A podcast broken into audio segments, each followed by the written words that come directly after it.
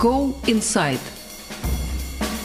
Я вам очень благодарен за встречу. Это Аскольд Куров, а я Тимур Олевский, подкаст The Insider. Спасибо большое, Аскольд. Спасибо вам, что пригласили, Тимур. Раз вас встретить. Вы знаете, конечно, трудно не начать с последних новостей, которые появились на этой неделе из Дагестана. Новостей о том, что в шелтер ворвались чеченские силовики, забрали девочку, увезли ее в Чечню, ее судьба неизвестна и прочее, прочее. Нас выволокли во двор, я отказываюсь лезть в машину. А тут стоит группа людей, сильно похожих на чеченцев, и, по-моему, в квартиру через лифт вошли чеченцы, пока наши доблестные полицейские тащили нас вниз по ступенькам. Это, конечно, довольно банальный вопрос, но поскольку вы очень близко подошли к этим людям и своими глазами видели людей, которые спасаются от преследования ЛГБТ-сообщества в Чечне, я думаю, что когда такие новости появляются, видимо, у вас начинаются флешбеки, или я ошибаюсь, как это происходит? Да, это, конечно, очень тяжело, потому что эти люди, мало того, что они проходят тяжелые испытания там, в Чечне, с трудом им удается вырваться, особенно это тяжело для девушек. В данном случае вы говорите про Халимату Тарамову, да, и она да. была, ее забрали, ее подругу Анну Манылову, забрали буквально из шелтера. Во-первых, для девушек очень тяжело выбраться из республики, гораздо сложнее, чем... А почему для девушек тяжелее, чем для парней, кстати? Ну, потому что парни, они считаются, что они могут самостоятельно принимать какие-то решения, перемещаться по городу или по стране, уехать на заработки куда-то в Россию, а девушка, она обязана получать разрешение родных, да, старших родных, отца, там, братьев и так далее, своей семьи для того, чтобы совершить какое-то такое действие, поэтому они фактически всегда под контролем. И я не представляю, конечно, в каком состоянии сейчас находятся эти девушки, да, это очень тяжело. Мы сейчас к теме квир-сообщества в Чечне вернемся. Вернемся мы через фильм, который совсем недавно ваша последняя работа. Про это хочется поговорить подробно, но я хочу вернуться к другим фильмам. Первый фильм, который я видел, фильм, которым вы были оператором, это большой проект. Я думаю, что не только оператором. Это фильм, который был посвящен «Новой газете», «Новой», он так и называется. Угу. Там такая фраза прозвучала, она даже в трейлере есть, когда в редакции во время планерки идет обсуждение, и молодым журналистам объясняет сотрудник газеты, что жизнь, ни одно расследование, ни один материал не стоит жизни журналиста и даже его здоровья, говорит он, пытаясь, видимо, таким образом убедить не совершать опрометчивых поступков.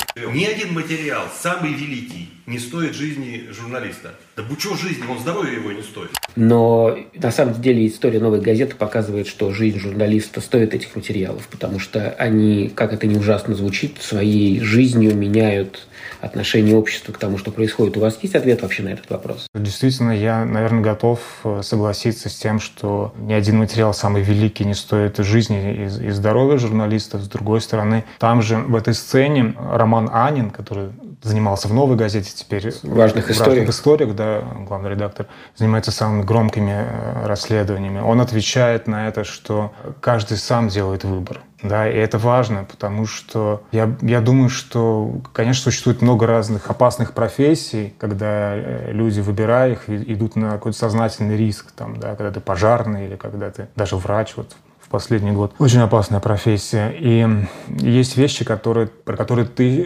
принимаешь решение, что их нельзя не сделать, там, да, ты делаешь выбор, который нельзя не сделать. Но только сам ты считаешь это правильным или неправильным. Конечно, речь не идет о том, что люди сознательно идут на смерть. Люди идут на риск. Да? Они не готовятся к тому, чтобы погибнуть за какой-то материал. Они готовятся к тому, чтобы рисковать и предпринимают все возможные усилия для того, чтобы эти риски снизить. Они сами, редакция за них и так далее. Но этот риск все равно есть. Аскольд, а у вас был в жизни, в операторской и в творческой момент, когда вам говорили: все, мы останавливаемся, мы дальше не работаем, а вы принимали решение, что вы работаем дальше? Или наоборот, вы понимали, что дальше работать невозможно? Нет, у меня таких ситуаций не было, но то, что касается вот этого последнего проекта, фильма «Добро пожаловать в Чечню», конечно, там много было таких ситуаций, в которых и наши герои, и мы сами, соответственно, понимали, что находимся в очень сложной ситуации, связанной с риском. Мы даже не могли предположить, да, что это повлечет, да, какие последствия. Вы когда ехали в Чечню, вы понимали, что вы будете снимать. То есть, мягко говоря, для руководства Чечни не самый желательный человек. Вы как к этому готовились? Вы мысленно рассчитывали? Есть такой момент, то, да.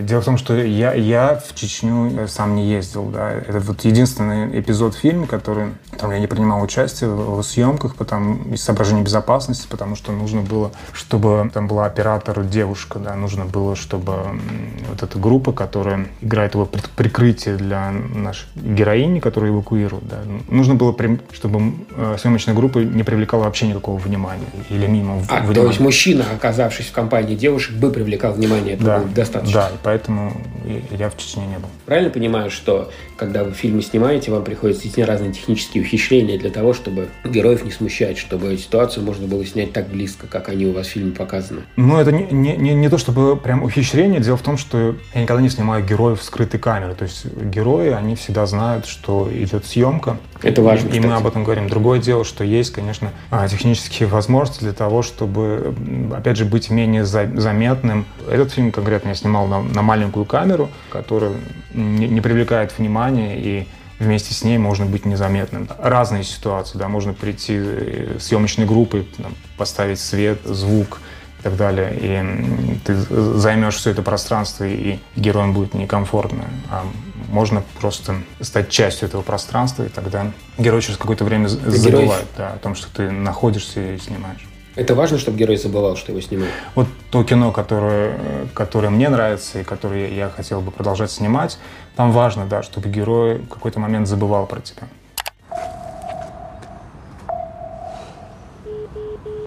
Скажи, пожалуйста, насколько критична ситуация? Дело в том, что мой дядя узнал про мою ориентацию вот недавно. Угу. Он в любом случае меня убьет. Они находятся в эмоционально исключительных ситуациях. Насколько они вообще, люди, которых вы снимали для фильма «Добро пожаловать в Чечню», ну, что называется, легко способны рассказать о своей истории? Или они стесняются этих историй? Они, там, есть вещи, которые им проговаривать про себя неловко? Знаете, это было, наверное, самое сложное — получить доступ к этим героям. Я расскажу как бы предысторию. Дело в том, что... Там же какая-то нереальная степень доверия должна быть. Да-да-да. Дело в том, что когда Дэвид Франс решил снимать этот фильм и начал искать какого-то человека в Москве, оператора и местного продюсера, он вышел на меня, потому что так получилось, что мы с Павлом Лопарёвым, с режиссером, снимали фильм «Дети 404» об ЛГБТ-подростках, да. Его показывали в Нью-Йорке. Его видела Маша Гессен, которая знакома с Дэвидом Франсом. В общем, так получилось, что в какой-то момент просто меня рекомендовали. И когда мы впервые общались с Дэвидом по скайпу, он рассказал, что у него есть идея снять фильм о преследовании геев в Чечне, снимать «Шелтер». И я отказался, потому что я понимал, что это невозможно. Дело в том, что я как раз в тот момент снимал в «Новой газете». И вот эта сцена, с которой мы начали, да, про то, что ни один материал самый великий не стоит жизни журналиста. Это планерка в «Новой газете», как раз посвященная тому, что редакция получила угрозы очень серьезные из Чечни, и они решают, что с этим делать, как дальше быть. Да, то есть это все зацикливается таким образом.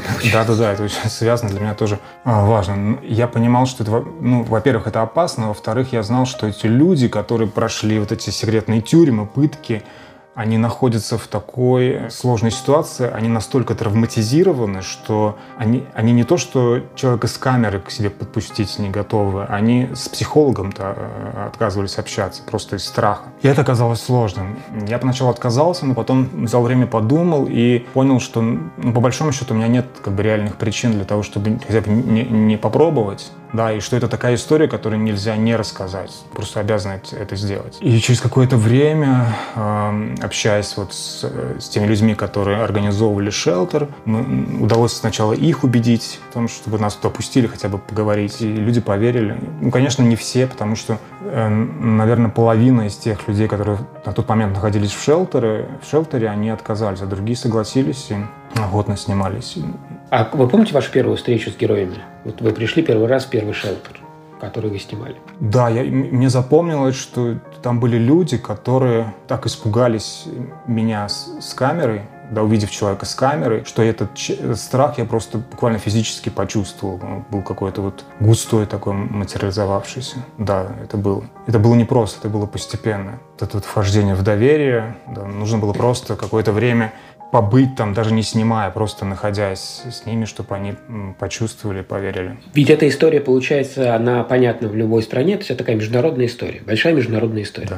Но мне почему-то показалось, что если говорить о руководстве Чечни, то они не понимают, почему эта история касается всех. Они как бы воспринимают это болезненно, как какое-то вмешательство в их личные дела. Или прекрасно понимают и отдают себе отчет, у вас нет ощущения от этого какого-то? Ну, судя по тому, что они пытаются это всячески скрыть, значит, они не уверены в законности того, что они делают. То есть, как минимум, понимают, что то, что они делают, видимо, неправильно. Я думаю, что они понимают, что это преступление международное, что в современном мире это выглядит просто как совершенно дикарство невозможное. А зачем они продолжают делать, если они это понимают? Вы думали об этом? Просто я думаю, что они понимают то, что они сейчас не подсудны, да, что у них есть абсолютно власть внутри вот этих их владений. Конкретизируя вопрос, может быть, объясняли герои фильма, почему для Чечни это такая болезненная тема в принципе. Ну, то есть сейчас мы живем в 21 веке, я понимаю, в 20 веке даже в Британии не все было понятно. Примеры, там, я не знаю, с математиком-тьютором, который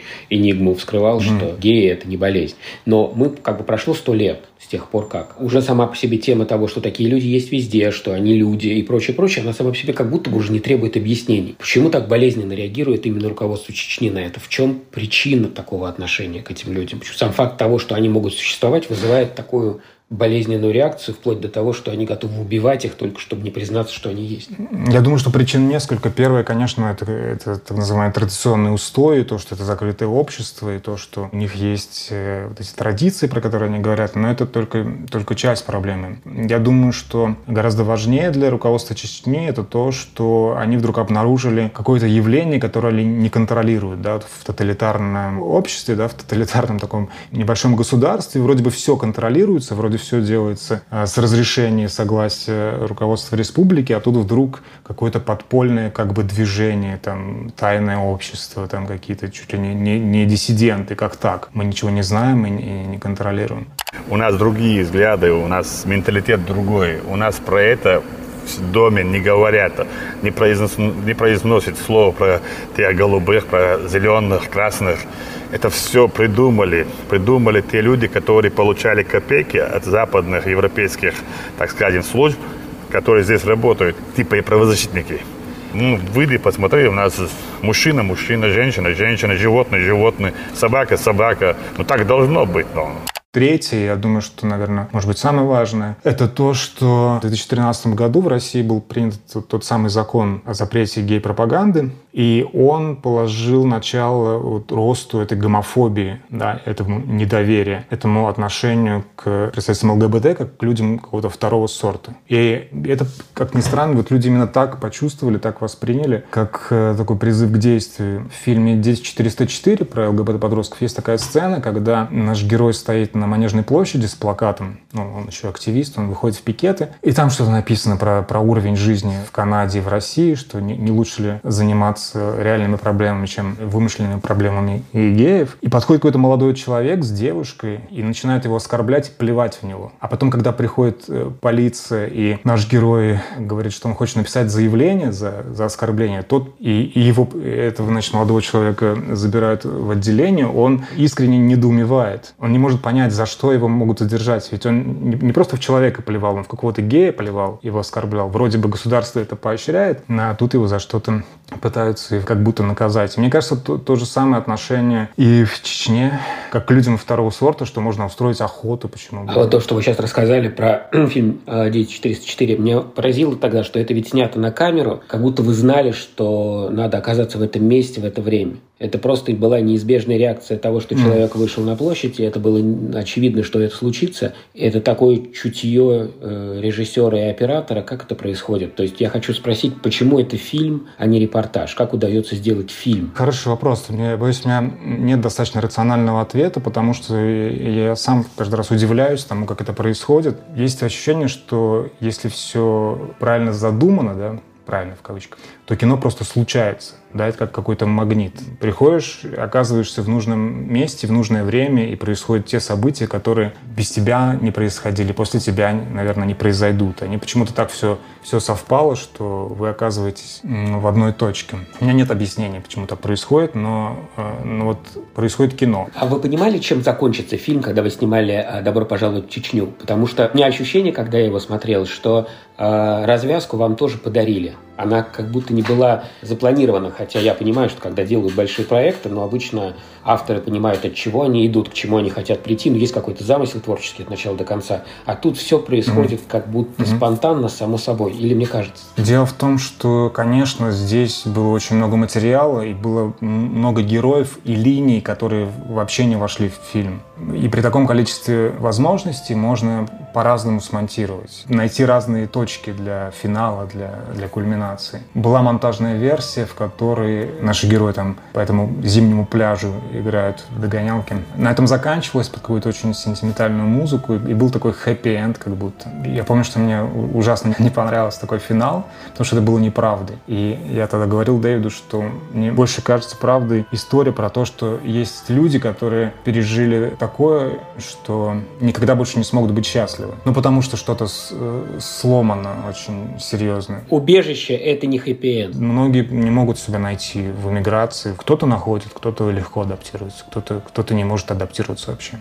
Но в любом случае, вот тот хэппи-энд мне показался неправдой. И вот то, что в итоге Дэвид и Тайлер, монтажер, смогли найти, мне кажется, вот сделал этот фильм таким. Слушайте, а люди, которые занимаются спасением, они, наверное, должны быть с измененным сознанием. Да, то есть постоянно находящиеся во фрустрации люди, которые, наверное, получают негативный опыт от своей работы чаще, чем позитивный. Какие они? Кто эти люди, которые придумывают шелтеры, которые спасают людей, и как они справляются со всем, что с ними происходит?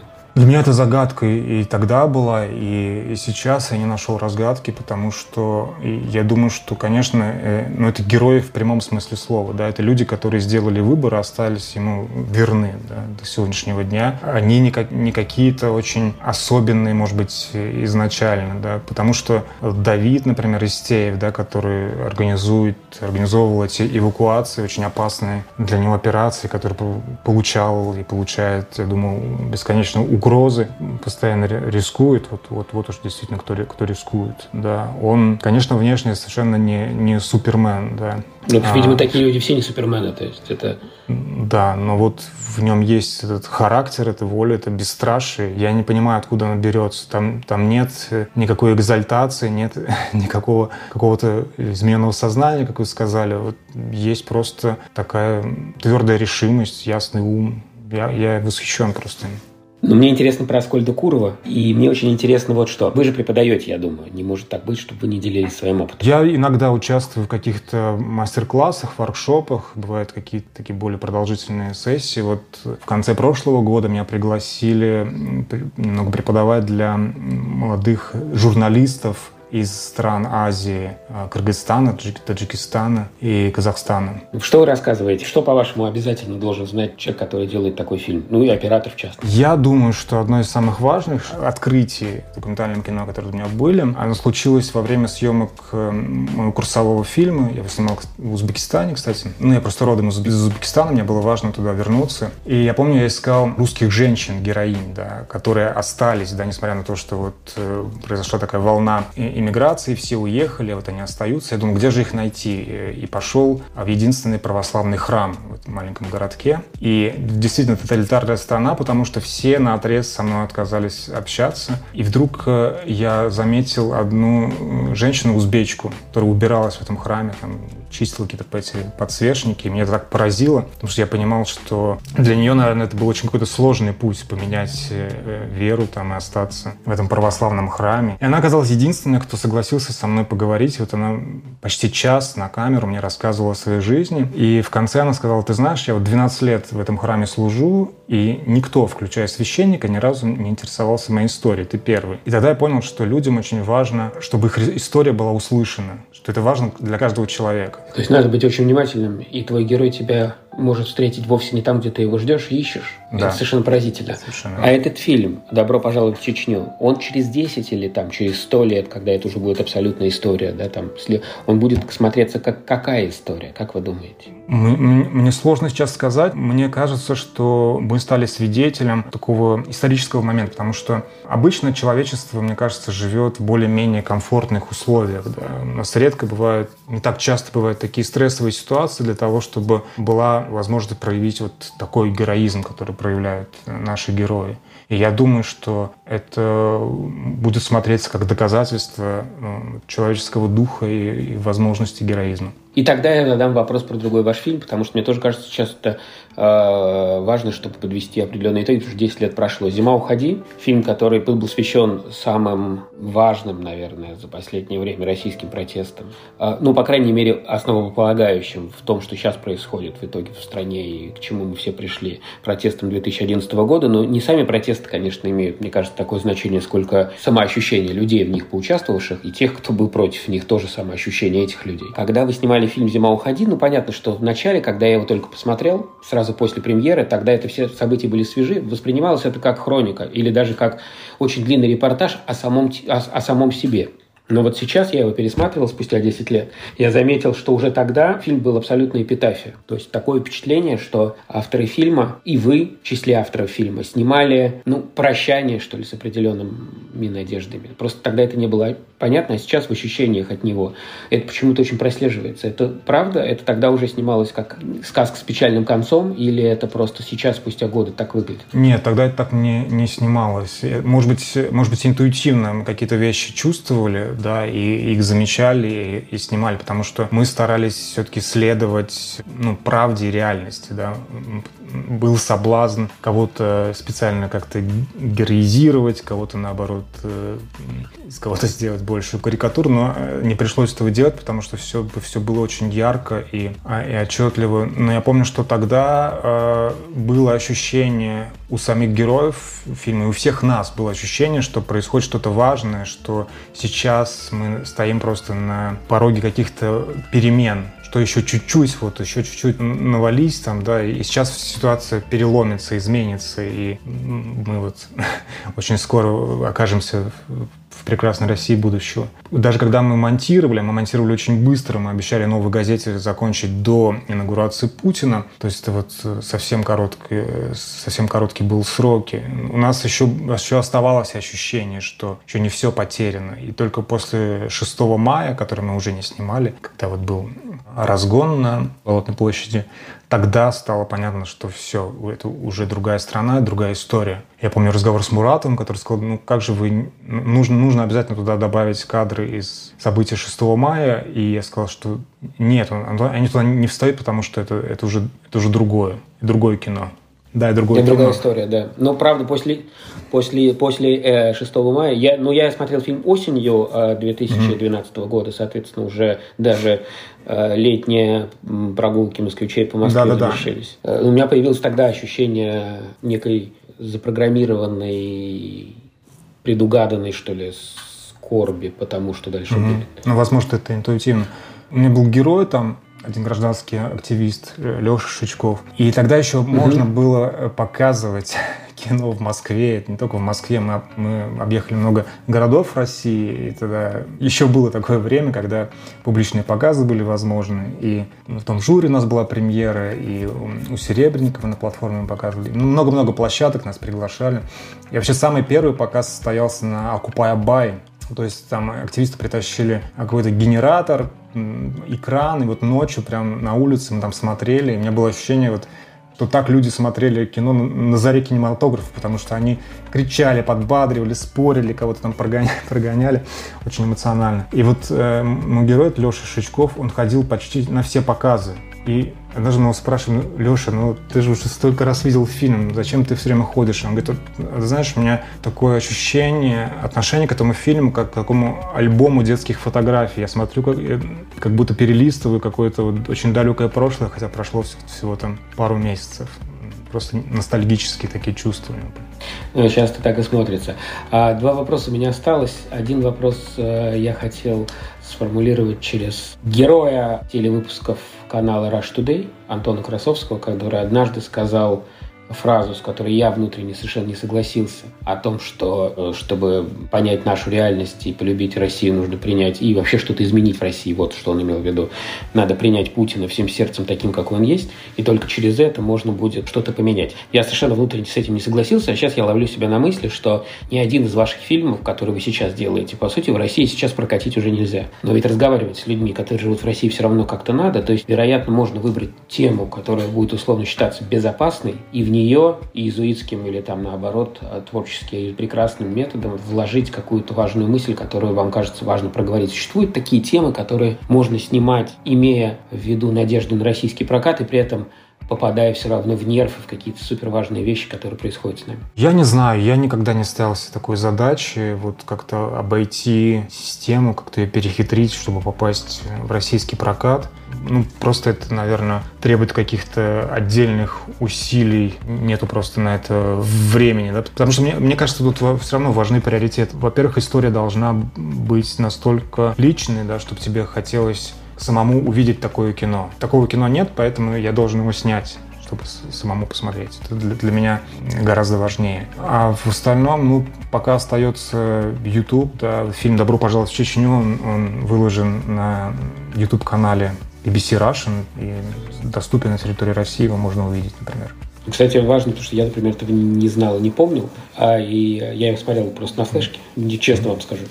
И это очень важно, что он есть в YouTube-канале. Пока еще, слава богу, интернет у нас не закрыт, YouTube не запрещен. Могут запретить, как вам кажется, YouTube? Вообще технически, и даже не технически, идеологически это возможно или непобедимо все-таки? Нет, мне с трудом верится в это, мне кажется, это уже какая-то такая стадия совсем закрытой страны, закрытого общества, потому что, ну, это, не знаю, можно ли вообще запретить YouTube, отказаться от мобильной связи, от чего-то еще. Не знаю, многие вещи, которые казались невозможными еще 5 лет назад, они вот становятся какой-то реальностью, поэтому тут сложно загадывать, я просто надеюсь, что нет.